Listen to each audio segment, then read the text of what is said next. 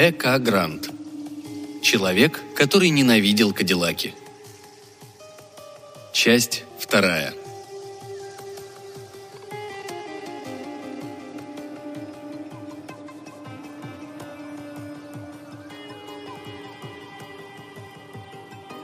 Особняк Скорпони был окружен охранниками, забором, натренированными немецкими овчарками и доберманами. Похоже, владельца не слишком беспокоила возможность ограбления. Все грабители штата работали на него. Когда мы подкрались к десятифутовому забору, было около трех часов ночи. Фрейли продолжал удивлять меня. Он прожил на свете по крайней мере на 30 лет больше моих 35 но передвигался как десантник и после пробежки даже не запыхался.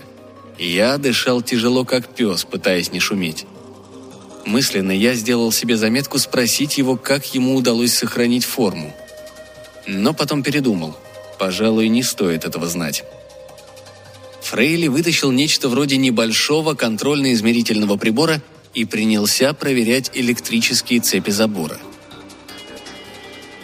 Просто высокое напряжение возможно, постоянная сигнализация. Никаких признаков активного сканирования локаторов инфракрасных датчиков. Обычное барахло. Неужели он такой дурак, что надеется на свой бандитский имидж? Скорее всего, да, или мы сейчас угодим в глупую ловушку. Тихо ответил я. Он, возможно, сидит там, внутри, окруженный кучей датчиков движения, оптических усилителей, устройств, реагирующих на тепло тела – но вы их сами назвали. После того, как пропала машина, полная его людей, ему оставалось либо смыться из штата, либо окопаться здесь. Имейте в виду, если мой агент сказал, что Скорпони здесь нет, это не значит, что его действительно нет. К тому же там, возможно, полно охраны, что бы нам ни говорили. Фрейли извлек из рюкзака рулон тонкой резины, развернул его на земле рядом с оградой, опустился на эту подстилку и вырезал несколько кусков проволоки, предварительно соединив края параллельной цепью. Затем он достал несколько пластмассовых трубок, разрезанных вдоль, и нацепил их на проволоку, чтобы избежать случайного заземления. Мы проскользнули внутрь и снова устроили все так, чтобы забор выглядел целым при поверхностном осмотре – Через 10 минут, двигаясь чрезвычайно осторожно, мы достигли дома. Никаких признаков сигнализации на дверях и окнах, никого из охраны. Скорпони любил тишину, и все охранники сидели у ворот. Отсюда их не было видно. Но это не означало, что они не могли прибежать сюда, если бы мы произвели хоть малейший шум. Если нам повезет, они не заметят, что мы бросили собакам облитые снотворным куски сырого мяса. Может быть, мы не всех вывели из строя, но надежда оставалась. В доме горел неяркий свет. Преобразователь, полученный от Фрейли, успокаивающе лег в руку. Это был небольшой кожаный мешочек с основными предметами, необходимыми для колдовства. Несколько рисунков на пергаменте, испещренных какими-то символами, несколько транзисторов, соединенных в схему, недоступную моему пониманию, и пара слепленных вместе цветных камушков – я постарался изгнать из головы посторонние мысли, сосредоточиться на огромном мягком кресле, направил на него амулет и выполнил операции с символами, которым научил меня Фрейли. Я ждал, не надеясь на особенный эффект, но в итоге получил таки больше 600 баксов. Должно быть, кресло было обито натуральной кожей. Фрейли гордо улыбнулся. Мы разделились и начали превращать в деньги вещи. Мебель, коврики, картины, дверные ручки, сами двери, радостно запихивая полученные банкноты в рюкзак Фрейли. Мелочь мы оставляли. Это должно было внести смятение в стан врага. Шторы мы не трогали, чтобы не привлекать внимание с улицы. Мы очистили первый этаж за 20 минут, оставив без внимания лишь коллекцию редких книг, принадлежавшую миссис Скарпони. Мы немного поспорили шепотом насчет первого издания Ньютоновой «Принципе математика», Фрейли ни за что не желал превращать его, и в конце концов книга оказалась в рюкзаке вместе с деньгами. На втором этаже я наткнулся на охранника, который мгновенно вытащил пушку. Вот как подумал я, значит в доме нет охраны. Когда дуло револьвера уставилось мне между глаз, я решил, что после смерти стану привидением и буду преследовать своего осведомителя. Или лучше стучать ему в стенку, если получится. Я увидел, как палец жмет на курок, и эти доли секунды показались мне бесконечностью. Так бывает, когда вы понимаете, что сейчас вам суждено умереть. А в следующее мгновение бандит и его револьвер дрогнули, слегка заблестели и превратились в неожиданно внушительную кучу зеленых. Обернувшись к Фрейли, который опустил свой преобразователь, я прошептал. «Он столько не стоил!» Даже с учетом инфляции химические вещества, составляющие его тело, дали бы не больше нескольких баксов. «Совершенно с вами согласен», — шепотом ответил он, сгребая деньги. «Я не ожидал подобного эффекта, поскольку до сих пор мне не приходилось работать с живыми существами.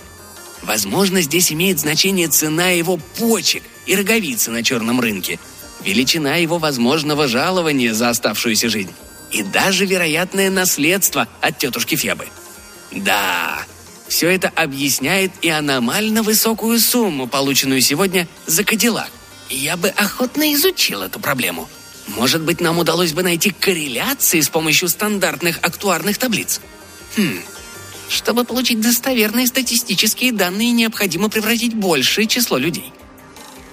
Он двинулся дальше, едва слышно мурлыча арию из Гилберта и Салливана.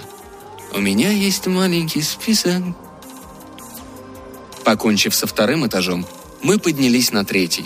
Расположение комнат было нам неизвестно. Ни один из моих знакомых никогда не поднимался выше второго этажа. Ну, может быть, Сильвия там бывала, но она никогда не распространяется о тех, кто платит наличными. Здесь было тихо, и царил такой же полумрак, как и на нижних этажах. Мы обчистили несколько комнат, когда я обнаружил помещение, весьма похожее на хозяйскую спальню. Я на цыпочках вошел, надеясь, что там никого нет. Вспыхнул свет. И, резко обернувшись, я увидел Скарпони со старым добрым Смит Вессоном модели 39, с ненавистью уставившегося прямо на меня.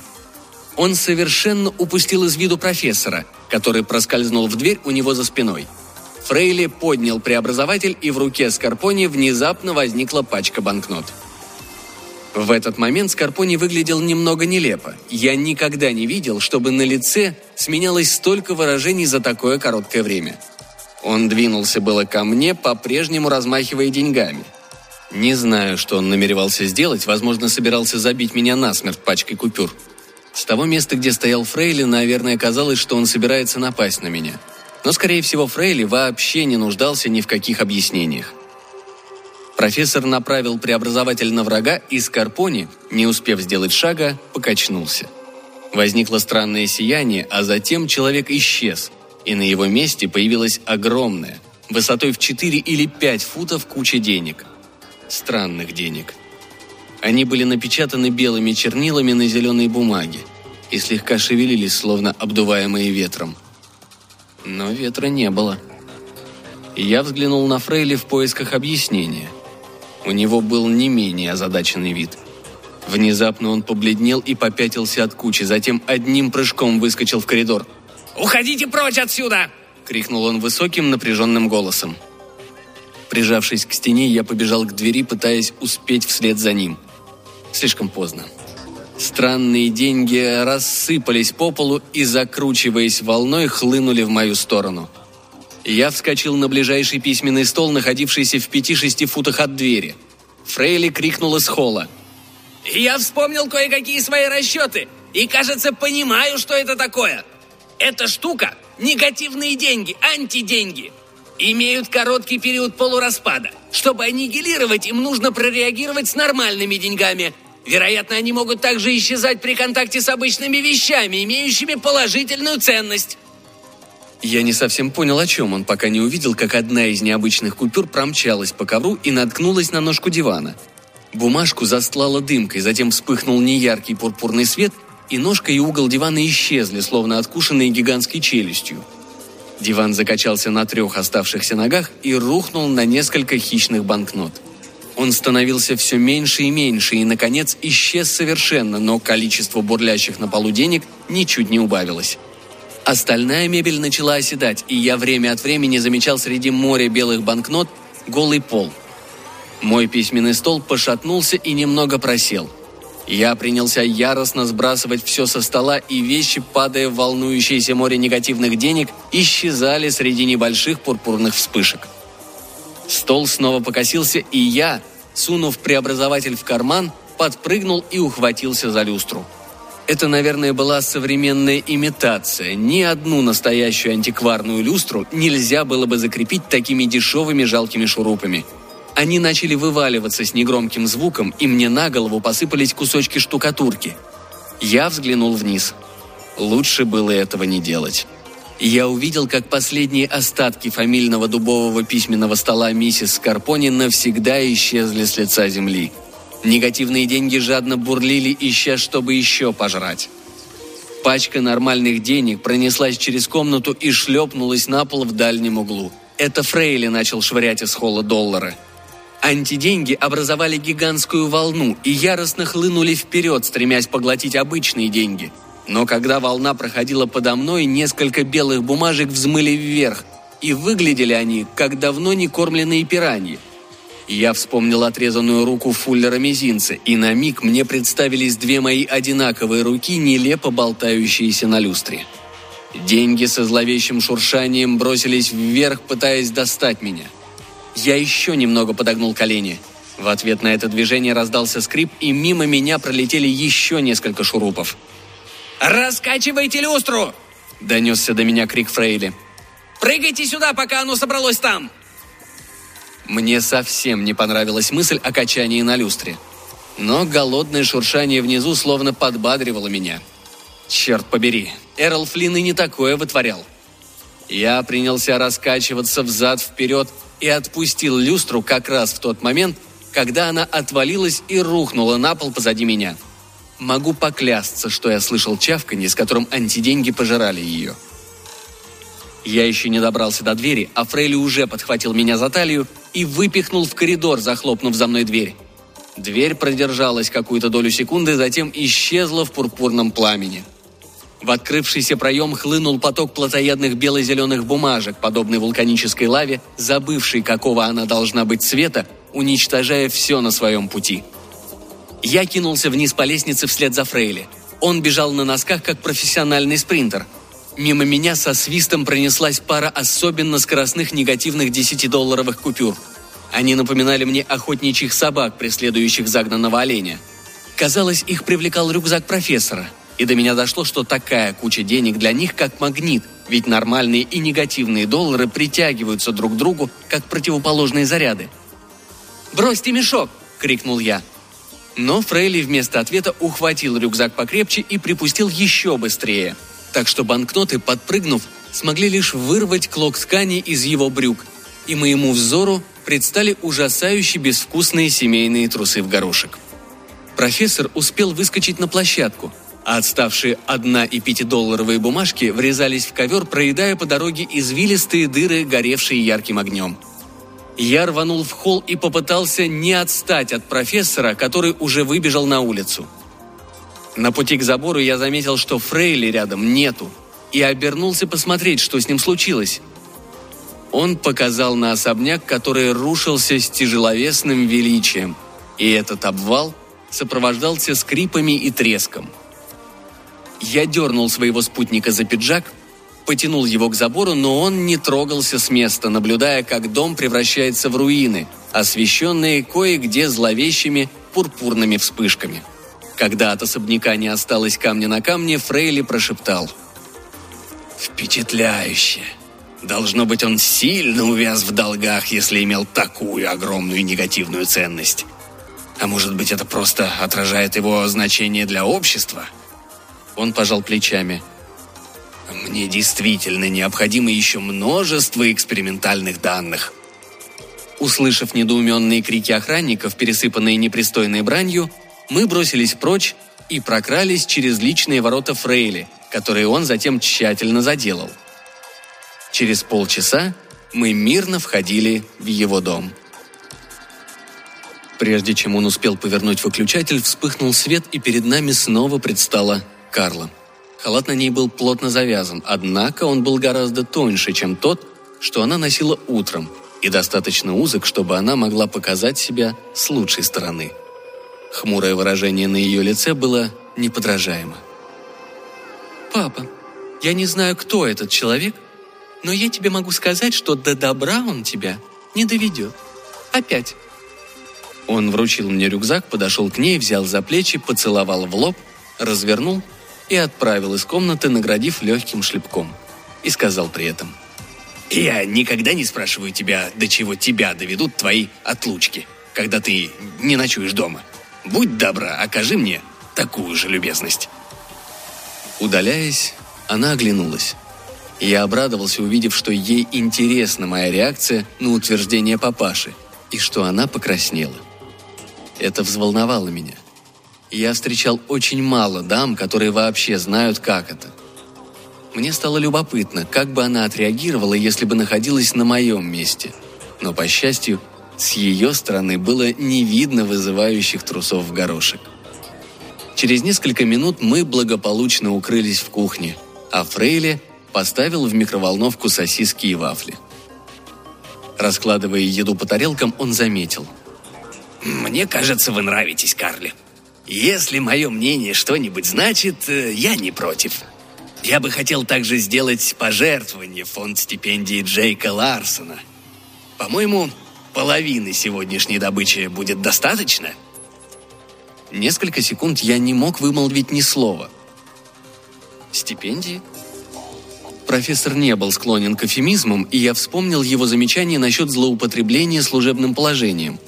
Он моргнул, удивленный, что я не уловил, о чем речь. «Мне казалось, что это очевидно.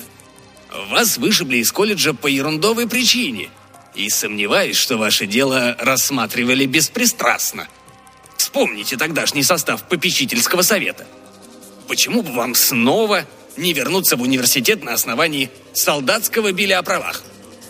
Я налил себе еще бренди и взглянул на кучу денег, лежащую на столе.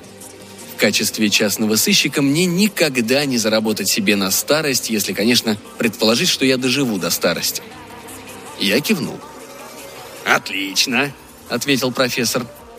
«К вашему сведению, но только не для протокола. Меня хотят назначить на некую государственную должность. Поручить заведование новым отделом государственного департамента, который якобы будет осуществлять обмен информацией между русской космической программой и нашей. На самом деле, мы собираемся запустить спутник-шпион для слежения за областями, где у нас имеются общие интересы. Мне придется много времени проводить в России на переговорах. Я бы хотел, чтобы кто-нибудь здесь дома присматривал за участком и Карлой.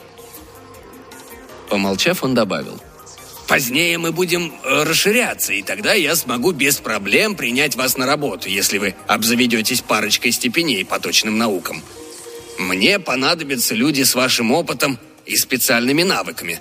Например, вчера вечером вы научились обращаться с преобразователем за полчаса – мне понадобились месяцы, чтобы управиться с ним, хотя я сам его изобрел. Значит, мой опыт. Вот это да. Я про себя решил относиться очень осторожно к любым предложениям о работе, исходящим от профессора Фрейли. Черт побери, даже придумывание источников его дополнительных доходов, которые бы не грозили нам обоим тюрягой, обещало быть достаточно опасным. Провожая меня к выходу, он предупредил насчет моего сегодняшнего карточного выигрыша. «Э, «Не забудьте занести в декларацию о доходах все до последнего пенни.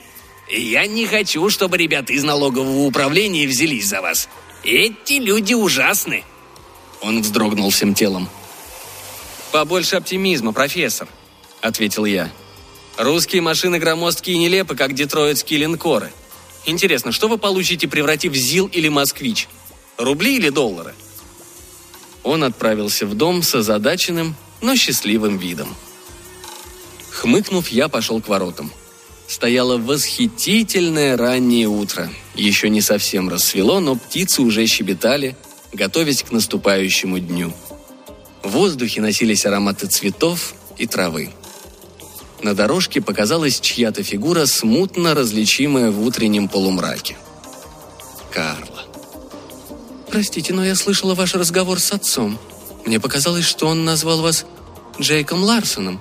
Обратилась она ко мне недоверчивым вопросительным тоном. Сознаюсь, виноват. Я — это я. А это важно? Она нервно поиграла поясом халата. «Мы все думали, что вы погибли?» И я тоже так думал несколько раз. Особенно в тот день, когда вьетконговцы захватили в плен то, что осталось от моего подразделения. Но армия Северного Вьетнама недостаточно тщательно присматривала за нами, так что однажды ночью мне с несколькими друзьями удалось вырваться и добраться домой. Заняло немало времени, но в конце концов мы это сделали. «О, — сказала она, — завтра вечером отец идет в шахматный клуб. А я уже проверила все задания к пятнице. Заняться больше нечем, а телевизор я терпеть не могу. Может быть, зайдете на ужин?» На обдумывание ответа на этот последний вопрос мне понадобилось около 12 тысячных секунды, и я назвал время. Она убежала в дом, а я побрел дальше в рассеивающихся сумерках. Дела мои во всех отношениях шли лучше и лучше. Во-первых, я намеревался провести небольшую приятную беседу со осведомителем, который сообщил мне, что Скарпони не будет дома, а внутри особняка нет охраны. В предвкушении этой беседы я потер суставы пальцев – Затем я собирался провести маленький приватный эксперимент по парафизике. В конце концов, шумный Найджел, проблемный ребенок без глушителя, водил именно Кадиллак, и мне было известно, где припаркована машина. Ведь профессор Фрейли и не подумал попросить обратно свою хитроумную штуковину.